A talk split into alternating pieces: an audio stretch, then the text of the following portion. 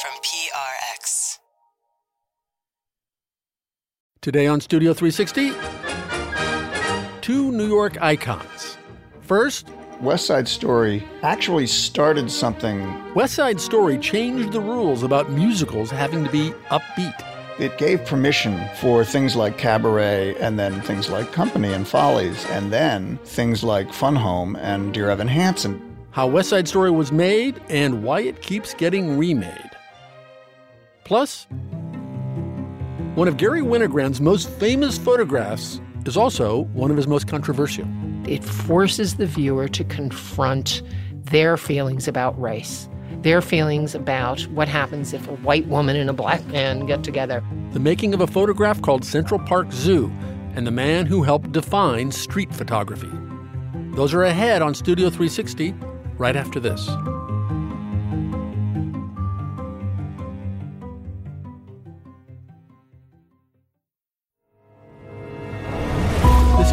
360. I'm Kurt Andersen. and I'm sitting on the steps of the Lincoln Memorial. This first level of garden. This was Thomas Jefferson's vegetable garden. I'd like to have the roasted chicken, please. Very well done. Editing is all about timing. I try to get a little bit away from the actual subject. You must get sick of your own voice, right? Studio 360 with Kurt Andersen.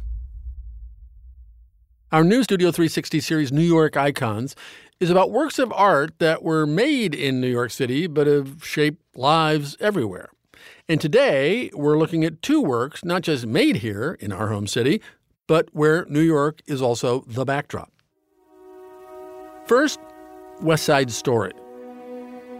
More than six decades after it first opened on Broadway, it is everywhere again. A new movie, directed by Steven Spielberg from a screenplay by Tony Kushner, just wrapped production in New York, and there's a new Broadway revival directed by the Tony Award winning director Ivo Van Hove. Maybe you yourself were cast in a high school production of West Side Story? Or otherwise remember the story of rival gangs, the white ethnic Jets, and the Puerto Rican Sharks as some kind of quaint 50s nostalgia, like Grease. But the show actually was a real groundbreaker in musical theater. And the way it has been received over the years is complicated. Jennifer Vanasco brings us the story about how West Side Story was made and how it continues to delight and enrage audiences. West Side Story was originally East Side Story, as in the Lower East Side, where a generation of immigrants had settled after arriving from Southern and Eastern Europe in the early 1900s. Many of those immigrants were Jewish, like the family of playwright Arthur Laurents. He was born Arthur Levine. He changed his name, he said later, to get a job. That's a similar story to choreographer Jerome Robbins. He was born Jerome Rabinowitz on the Upper East Side. So in 1949, Robbins approached Lawrence and composer Leonard Bernstein with an idea an updated version of Romeo and Juliet centered on dance. Laurents died in 2011, but nine years earlier, he explained how this East Side story would imagine a conflict not between families, but between different immigrant groups. And the girl, I think, was to be Catholic, and the boy was to be Jewish. It was to take place on the East Side during Easter Passover. But Laurents and Bernstein thought, uh, it was too similar to a play that was a hit in the 1920s called Abie's Irish Rose. Everybody knows I'm Abie's Irish Rose. So nothing happened, and then some years later, Lenny and I were both in California. This was in 1955. Lenny is Leonard Bernstein. He was staying at the Beverly Hills Hotel, very glamorous. Well, he was glamorous. So I went over to uh, have a swim there with him. And I remember we were sitting on the edge of the pool, dangling our feet in the water, and there had been gang wars the night before in Los Angeles. In the six years since Robbins had first approached them, urban life had changed. Gangs were in the news all over the country. This is what a gang fight looks like. Different towns call them by different names. In New York, it's a rumble. And Laurents was looking for a story that meant something to urban theater audiences something contemporary, ripped from the headlines. And we thought that was it. That was a great idea. Bernstein wanted to set it in Los Angeles with a Chicano gang. I said, we can do it in New York with Puerto Ricans. It gives you an indication of their ego and ambition. That's historian Julia Foulkes. She's the author of A Place for Us West Side Story and New York. They are relatively young still, right? They're not, you know, they're not newcomers anymore, but they're in their 40s basically. So they're poised to take on even William Shakespeare at this point. Laurents and Bernstein brought a new lyricist on board, a young guy who'd never written for Broadway before, Stephen Sondheim. And Sondheim, as well as Laurents, Robbins, Bernstein, they were all Jewish. Eventually, it was understood that they were all also gay, so they knew what it meant to be an outsider, to be discriminated against, to not be able to openly love the person they wanted to love, to have to fight to be recognized as American. There is still this sort of sense of like, who gets to be here? Who gets to claim their place? And I think the story resonates because of that. It's not just anywhere, it's in a densely populated city where people are coming from all different places, speaking different languages, claiming different heritages, and claiming different futures. And it's like, I too get to be here. All these themes would be woven into West Side Story. In place of Romeo is Tony. This is from the 1961 film version. Maria? Shh. Maria! Quiet. He's Polish American, a former gang member trying for a respectable life. Instead of Juliet, Maria, Maria innocent, newly arrived from the island. Mother and father will wake up. Just for a minute. The two warring sides here are not Montagues and Capulets, but two gangs the Italian, Polish, Irish, or just white ethnic Jets, and the Puerto Rican Sharks, the new Latino migrants. It's dangerous. If Bernardo knew. I will let him know. I'm not one of them, Maria. But you are not one of us. This new version remained true to Jerome Robbins' core concept. Romeo and Juliet. First notes included things like you could have the balcony scene on a fire escape, you could have some sort of mock wedding scene in a bridal shop. But something else had changed between 1949 and 1955. Communism in reality is not a political party. It is a way of life, an evil and malignant way of life. Laurents had been suspected of being a communist, and Robbins had testified before the House Un American Activities Committee in 1953. He admitted to being a Communist Party member for a few years. He named names, all of which were seen by many as a very violent act of betrayal, and that he endangered their lives and their jobs and their livelihood. Robbins hadn't called Laurents a communist, but Laurents had testified too, and he hadn't named names. And as a result, he was blacklisted in Hollywood. Foulkes thinks Robbins felt guilty. One of the things that he'd never pushed against is when Laurents put in the script a line about being a stool pigeon. Didn't nobody tell you there's a difference between being a stool pigeon and cooperating with the law? Robbins never commented about that line and didn't take it out. Or at least not out of the Broadway musical. It isn't in the movie.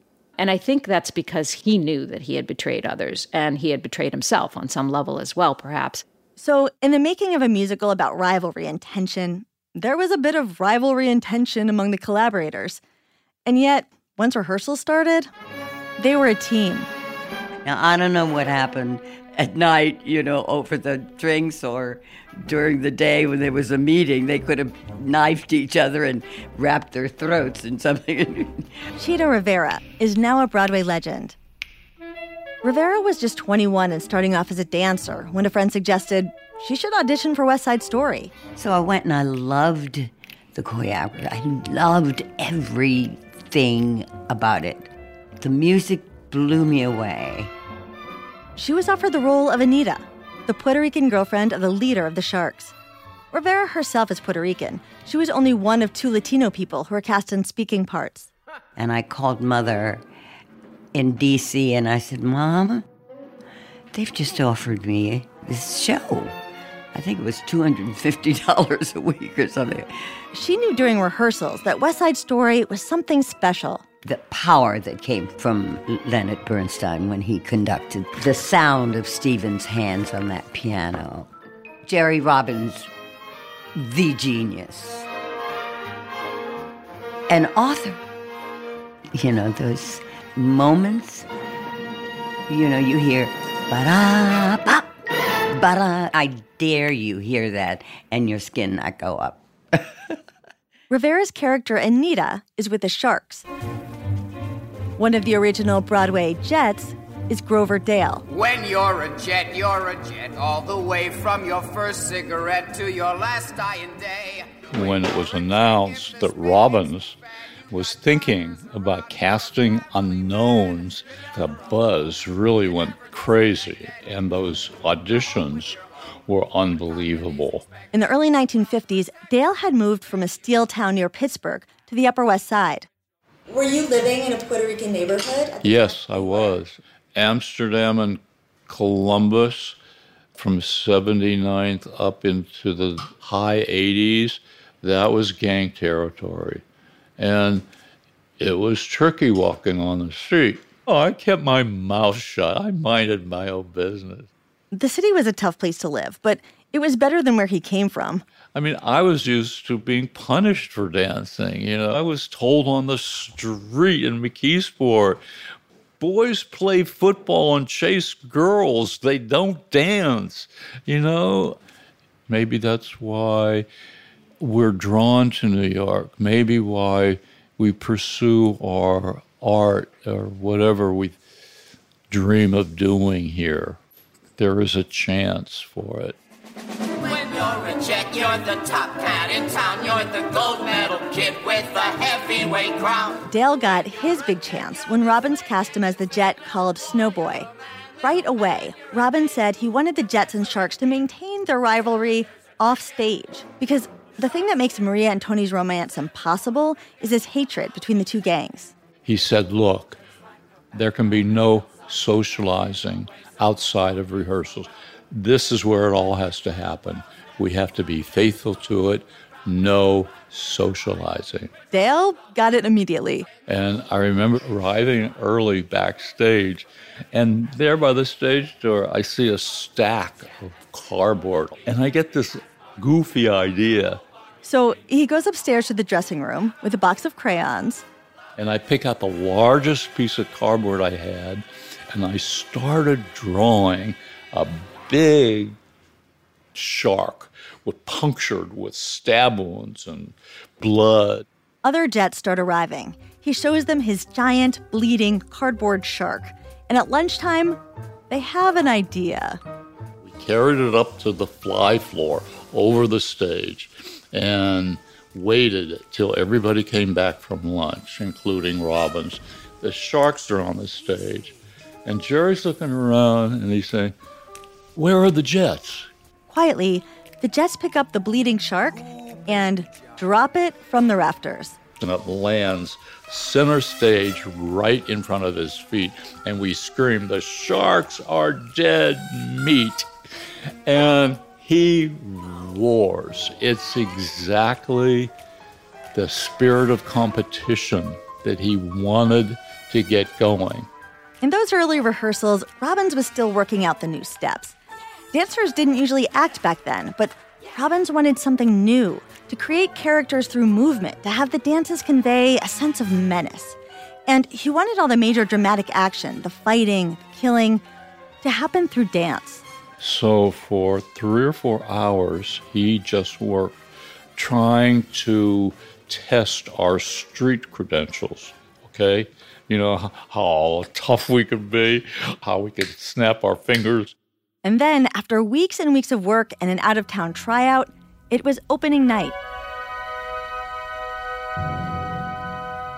September 26, 1957. The curtain comes down on the last scene. There was absolute silence. Oh my God, I'm in a flop. And then suddenly it erupted this standing ovation. We had no idea. And it was a smash, bam, smash hit. But we lost to Music Man, to Tony. That's right. West Side Story did not win the Tony. That went to the Music Man. Music Man looked and sounded much more like what a typical Broadway musical sounded like. You know, a lot of song and dance, a romance, a happy ending. West Side Story really challenged all of those norms. Jack Viertel is a Broadway producer and the author of The Secret Life of the American Musical. He saw the original production when he was eight or nine years old, and he still remembers the scene where Maria and Tony's eyes meet at a dance. And they fall instantly in love. The moment when those two see each other, Tony and Maria, is so poetically done, and you know by looking at them as they enter from opposite sides of the stage and they look at each other, and you think, oh, fate. Toward the end of the first act, the Jets and Sharks rumble. As the curtain closes for intermission, both the head of the Jets and the head of the Sharks lie dead on the stage. And I remember being actually completely shocked and in tears at the intermission. I mean, I knew the story, I knew this was going to happen, but I was not prepared for the experience of having it happen in front of me, performed by live people in a dance sequence. It was really shocking. It may have been the first time I was ever really shocked at the theater and moved in that way. And remember, it's based on Romeo and Juliet. The play doesn't end happily. The lovers don't get together. In fact, one of them dies. Neither gang is triumphant. All that's left is the consequences of violence. And at the end, Maria is on stage surrounded by both gangs, holding the gun that killed Tony. I mean, that scene at the end, the sharks on one side, the jets on the other, Stay back! How do you fire this gun? and Maria's in the middle with Tony. Pulling this little trigger. How many bullets are left, Chino? She attacks them. Not for you? You did it. And you? All of you. All of you. All of you! You all killed him! And my brother! And Rip! Not with bullets and guns. With hate! I'm in goose pimples. Well, I can kill too. Because now I have hate! How many can Viertel says before West Side Story, serious, tragic narratives were reserved for plays, and musicals were upbeat. But then this story used dance and music to make the tragedy visceral, and it challenged the very foundations of what a musical could be. West Side Story pushed something forward that then became unstoppable, so that it led to, it gave permission for things like Cabaret and then things like Company and Follies, and then eventually things like Fun Home and Dear Evan Hansen.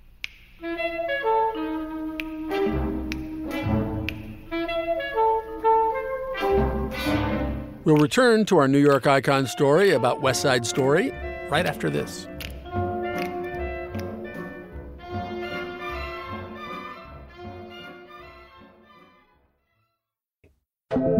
Studio 360.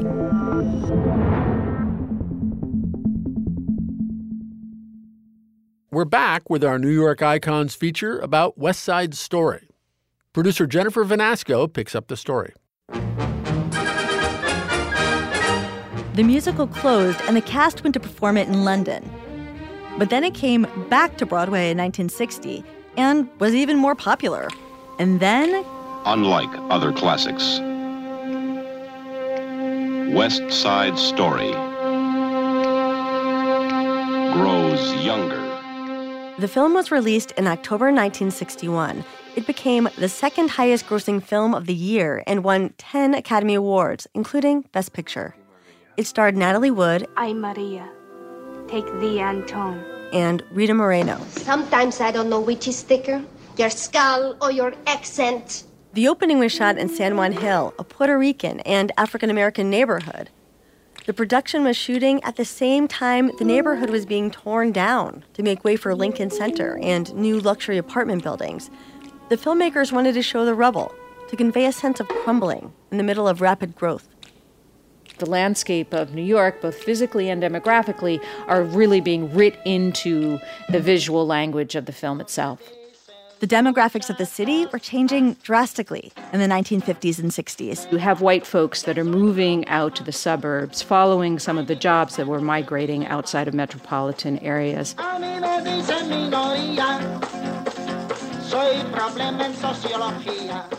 Hundreds of thousands of Puerto Ricans were migrating to New York. Your attention. A half million migrated between 1950 and 1960. Continental Airlines announces the arrival of Flight 848, tourist flight from San Juan, Puerto Rico. There was increased use of airplanes, and so people were traveling instead of by boat in a much longer sort of voyage. They could go back and forth to the island of Puerto Rico much more easily and faster.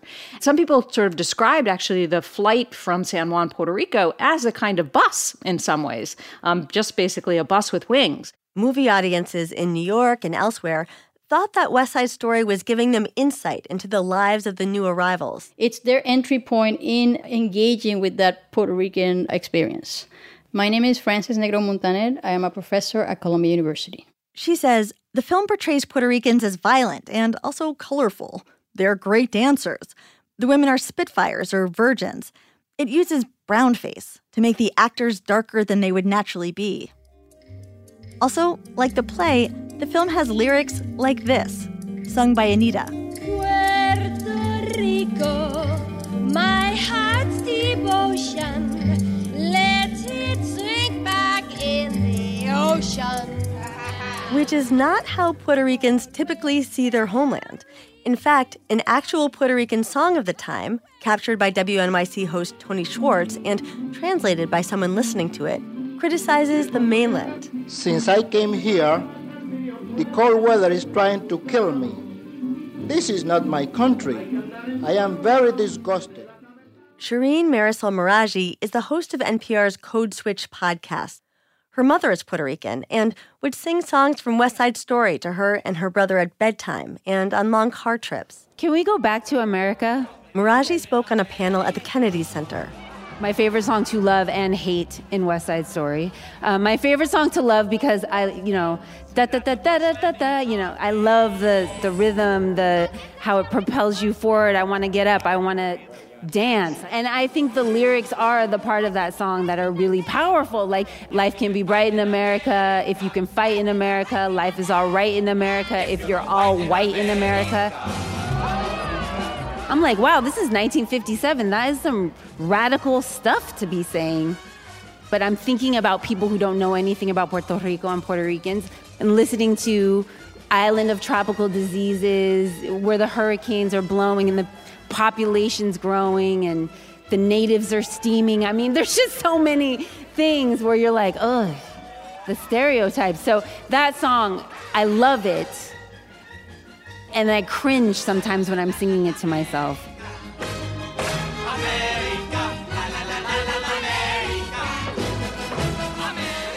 All of this may not have mattered if there were dozens of films mining the Puerto Rican experience, but there weren't then, and there aren't now.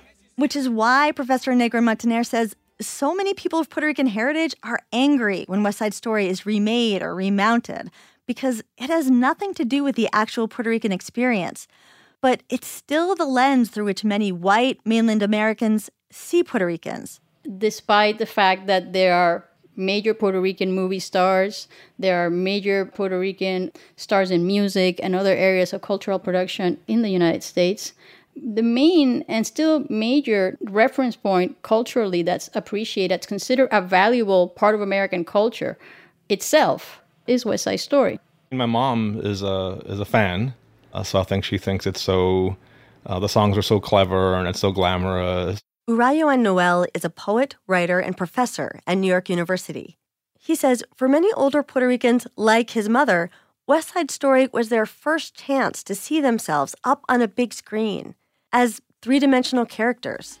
Lin Manuel Miranda, creator of Hamilton and Puerto Rican himself, has said he couldn't believe it when he realized the sharks were Puerto Rican and after Hurricane Maria devastated the island, he raised money for relief efforts by releasing a song that pulled its chorus directly from the song Maria.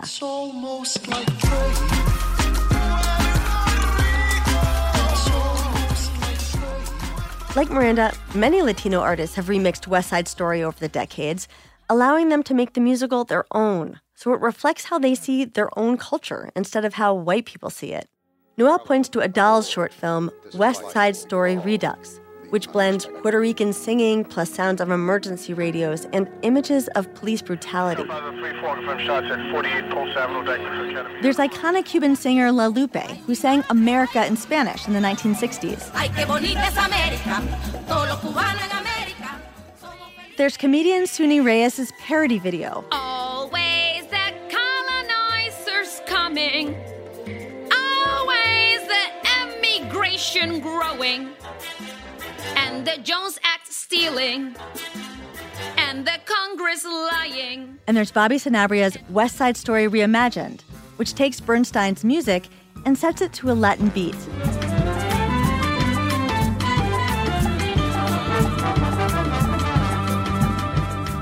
There certainly are artists and writers who've been really bold in saying, I'm not giving up on the style, right? On the fabulosity.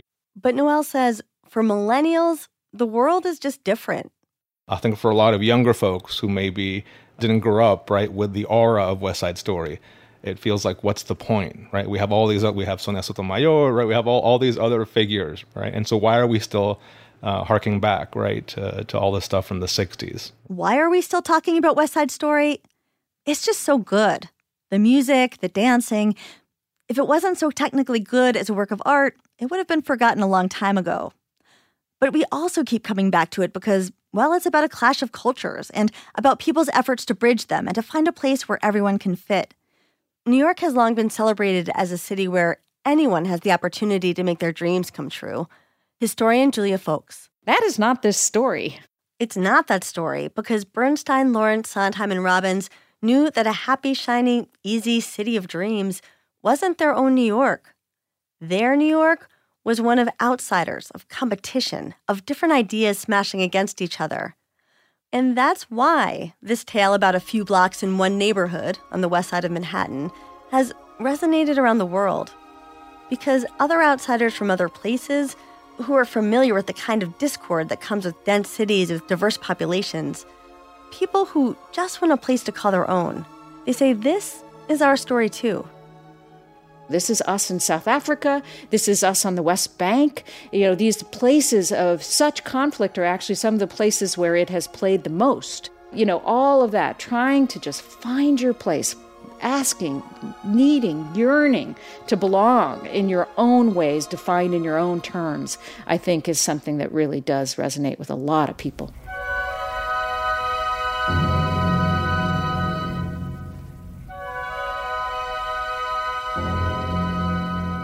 That piece was produced by Jennifer Vanasco of WNYC, where she is the theater critic. It was mixed by Wayne Schulmeister.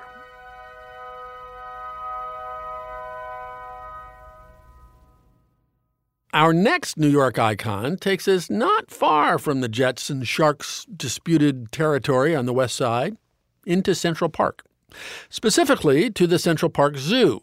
That is the setting for one of the most controversial photographs taken by Garry Winogrand, who was this prolific American street photographer of the 50s and 60s into the 80s.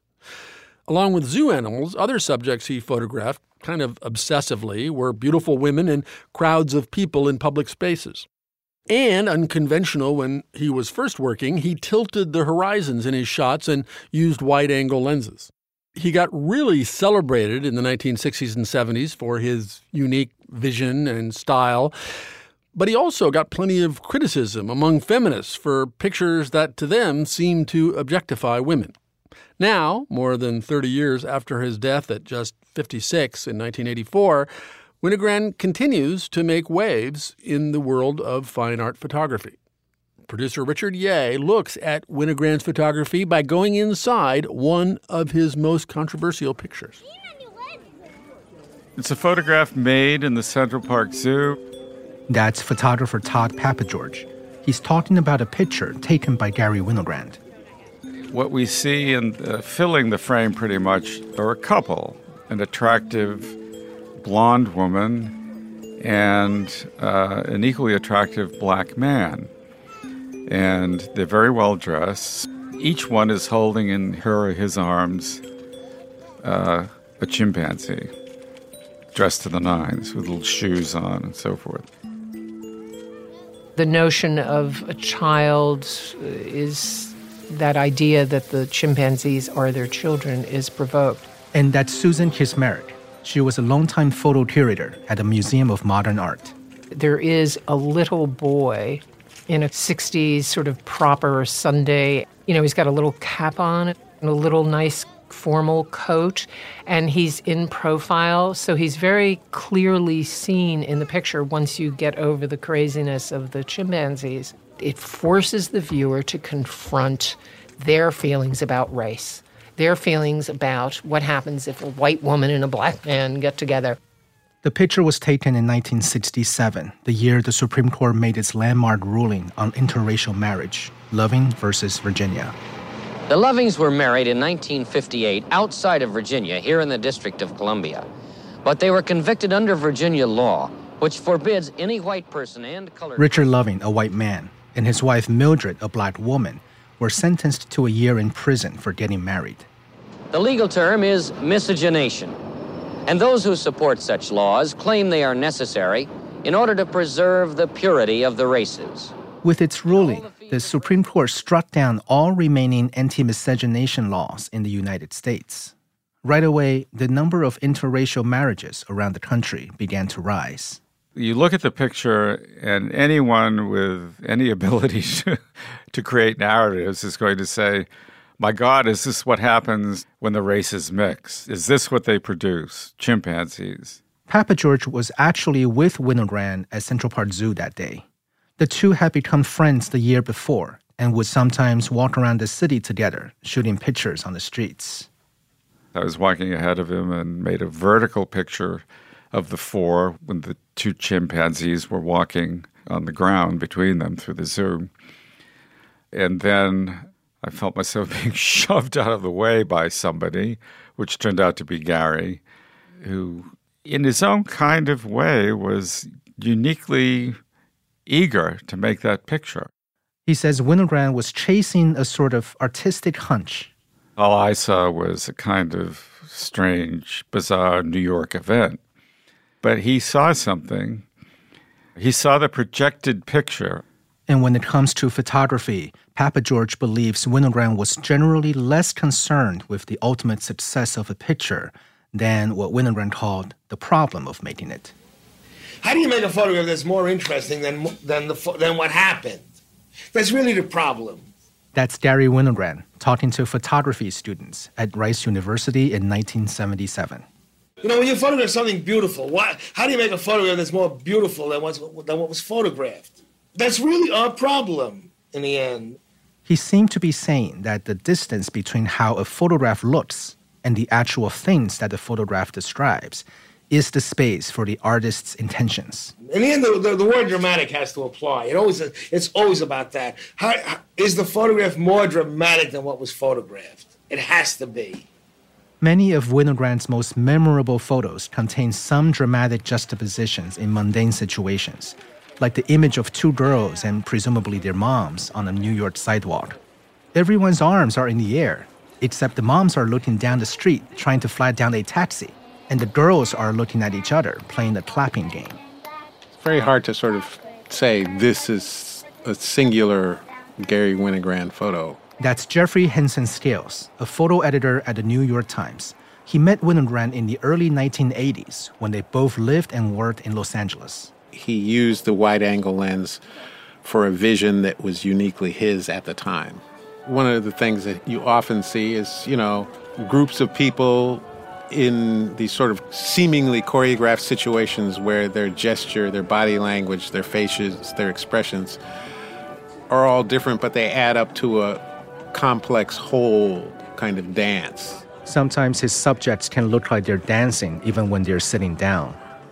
Like his photo from the 1964 World's Fair of six young women in summer dresses sitting on a park bench with their legs crossed. The three in the middle seem to be sharing gossip, the two on the right are staring at something mysterious outside the edge of the photo. The one on the left is gaping at a man next to her. There's so much going on here, and as you keep looking around, you begin to see that the horizon is tilted, which adds even more dynamics to the image. His use of tilted horizon as a compositional element, he was one of the pioneers of using that sort of visual device effectively. They're just great pictures. So many great pictures. So many pictures, not all great. You know, he liked to photograph women. He's very interested in women. And, you know, that was cause of some controversy. Through the 60s and the early 70s, as the feminist movement saw gains in areas like workplace protections and reproductive rights, Winogrand took a lot of photos of attractive, curvaceous women in public places, just going about their lives. They're often attractive. You can often see their breasts easily defined in the pictures. Again, MoMA curator Susan Kismaric. The pictures were interpreted as being part of the male gaze. The work was terribly criticized. It was absolutely ill timing, thoughtless. Winogrand didn't do himself any favors when he collected these pictures in a book, unapologetically titled Women Are Beautiful. Still, Kismaric has a much more forgiving take on his women photos than most critics at the time. See, I saw the pictures as more complicated, perhaps, than looking at breasts or looking at beautiful women. Women weren't wearing bras then in the 70s. They burned bras, if you remember. It really is about a kind of physical energy. I think he saw them as great, powerful, equal, if not better. I think he absolutely admired women. It's he was an absolutely devoted family man. He was absolutely devoted to all three of his wives. She says that's why Winogrand started his career shooting commercial assignments for magazines. And he had to make a living. He got married when he was quite young to Adrienne Lubeau. And I mean, I think she was all of 17 years old. So he did commercial assignments. And the assignments were always the best when he was sort of given freedom. But commercial work didn't satisfy Winogrand. And soon, in his early 20s, he began shooting personal work on the street. I think he had specific ideas. The work in the street begins in the 50s. And Manhattan at the time, I mean, after the war, it was America's this sort of epitome of post war prosperity. And Garry was well aware of that, especially being, as John Szarkowski described him, a hick from the Bronx. John Szarkowski was the legendary director of photography at MoMA, who was perhaps the biggest booster of Winogrand's career. So Garry comes down from the Bronx, goes to Midtown Manhattan, where all of this is happening. By the time I think around 1961 or 62 rolled around, he's trying to figure out how to make a living once he gives up the magazines, and he starts running workshops for photographers. Tod Papageorge was in those early workshops in Winogrand's Upper West Side apartment. He says the classes felt more like coffee clutches. In a way, it was puzzling because Garry would just ask question after question after question. And I was not so well acquainted with Greek philosophy at the time that I didn't recognize this as the Socratic method. Papageorge, who later headed the graduate photo department at the Yale School of Art, says Winogrand's philosophical takes on the medium influenced him deeply. The whole purpose of it, from his point of view, was to clarify and begin to articulate his ideas about photography. That was the tremendous lesson that I learned from Garry. And then this whole working theory of photography that he was structuring, creating through these little aphorisms. He would say, What photograph isn't a still life? There are all these aphorisms from Garry which can be maddening. Like, I photograph to see what something will look like photographed. When he says famously, I photograph to find out what something will look like photographed, it's not something casual. That took a lot of very, very hard thinking on his part to put together. We'll be back with the rest of our New York icon story about Garry Winogrand's photographed Central Park Zoo right after this.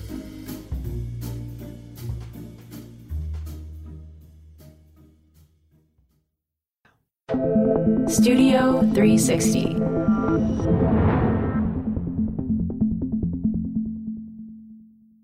We're back now with our New York Icons feature about Garry Winogrand and his famous photograph Central Park Zoo. Producer Richard Yeh picks up the story.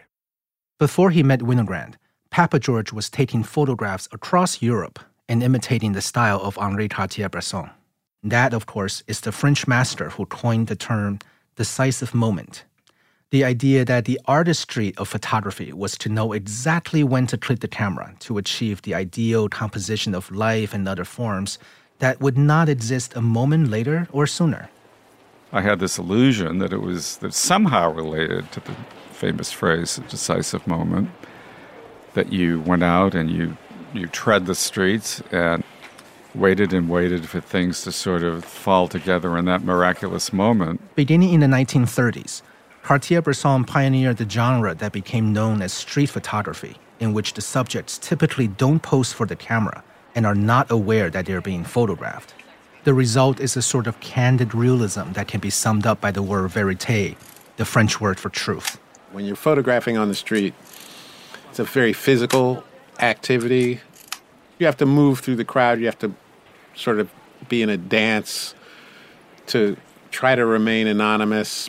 You don't want people to alter what they're doing because of your presence. That's the challenge. And Cartier-Bresson was able to remain a fly on the wall wherever he photographed, in part because the cameras got a lot smaller, especially the Leica rangefinder. It's so compact in size. The shutter and film winder were so quiet. It was often the only type of still cameras allowed on the movie set.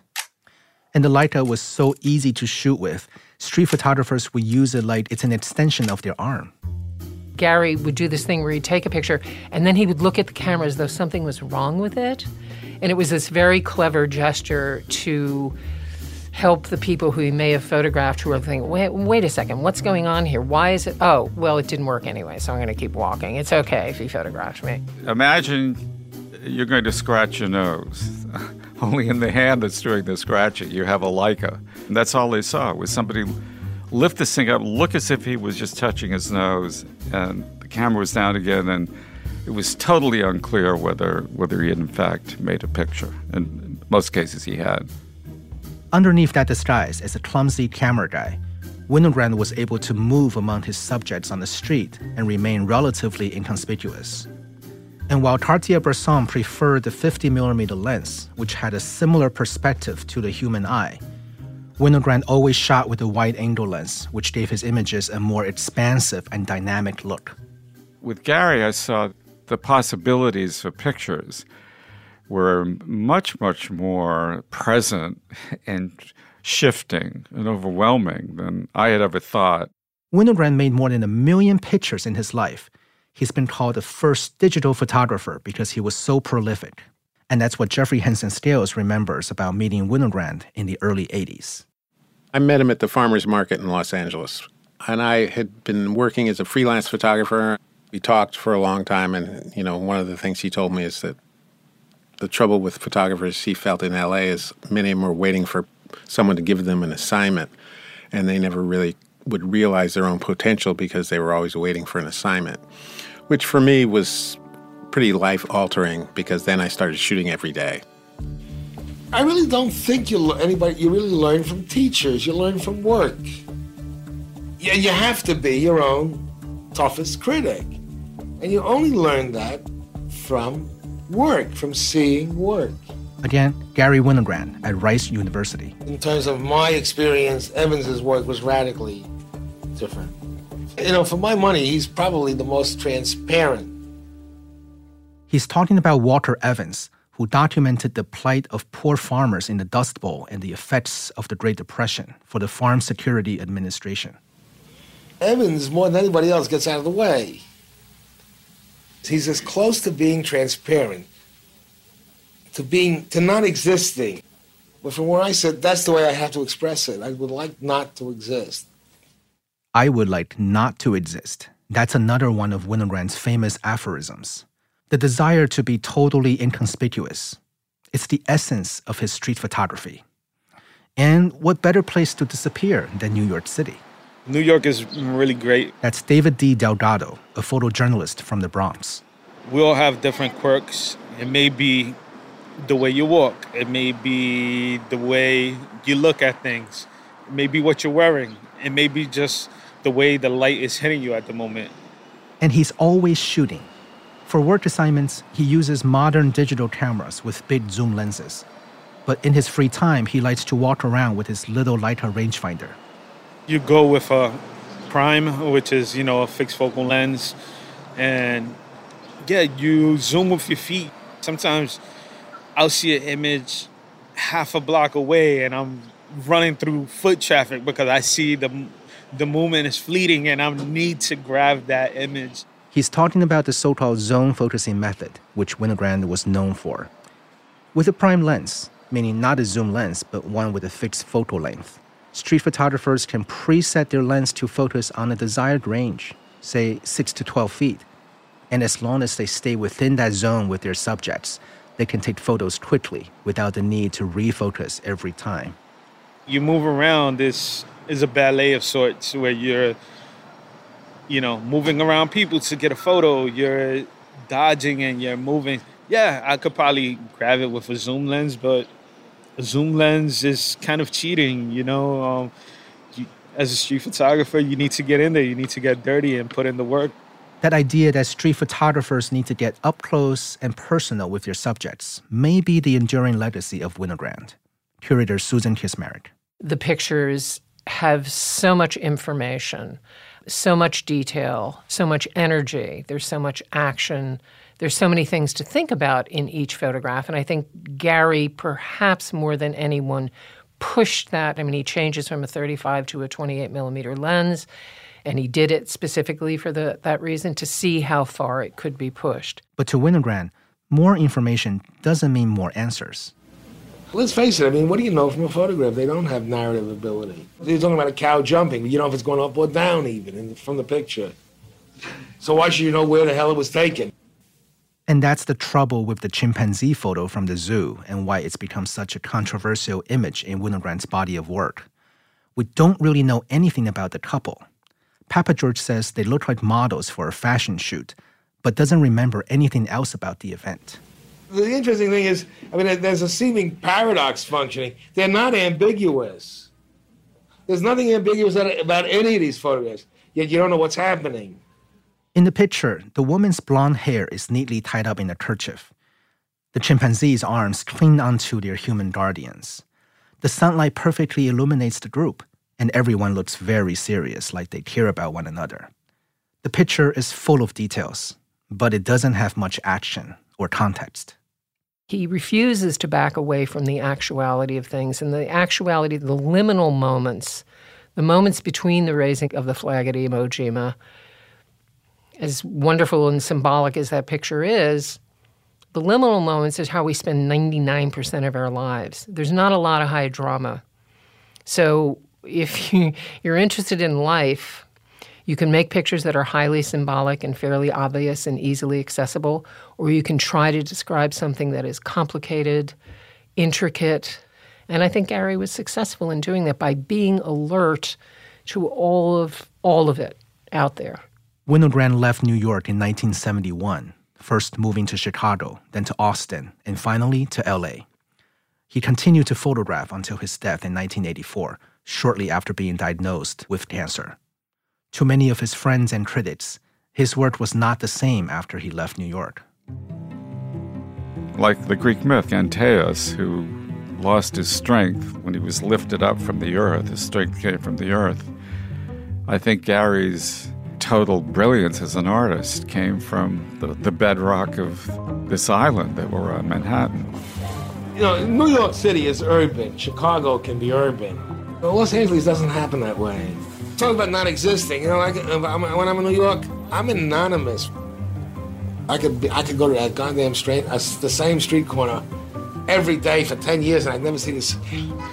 I wouldn't see the same people twice most of the time. You know, really.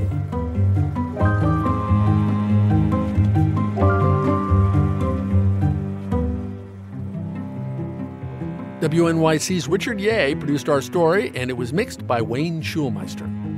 Our New York Icon series is supported by a grant from the Booth Ferris Foundation. To hear more of the New York Icons, head over to studio360.org. And that's it for this week's program. Studio 360 is a production of PRI, Public Radio International, in association with Slate. Our production team consists of Jocelyn Gonzalez, Andrew Adam Newman, Sandra Lopez Monsalve, Evan Chung, Zoe Saunders, Sam Kim, Morgan Flannery, Tommy Bazarian, and I'm Kurt Andersen. He was staying at the Beverly Hills Hotel. Very glamorous. Well, he was glamorous. Thanks for listening.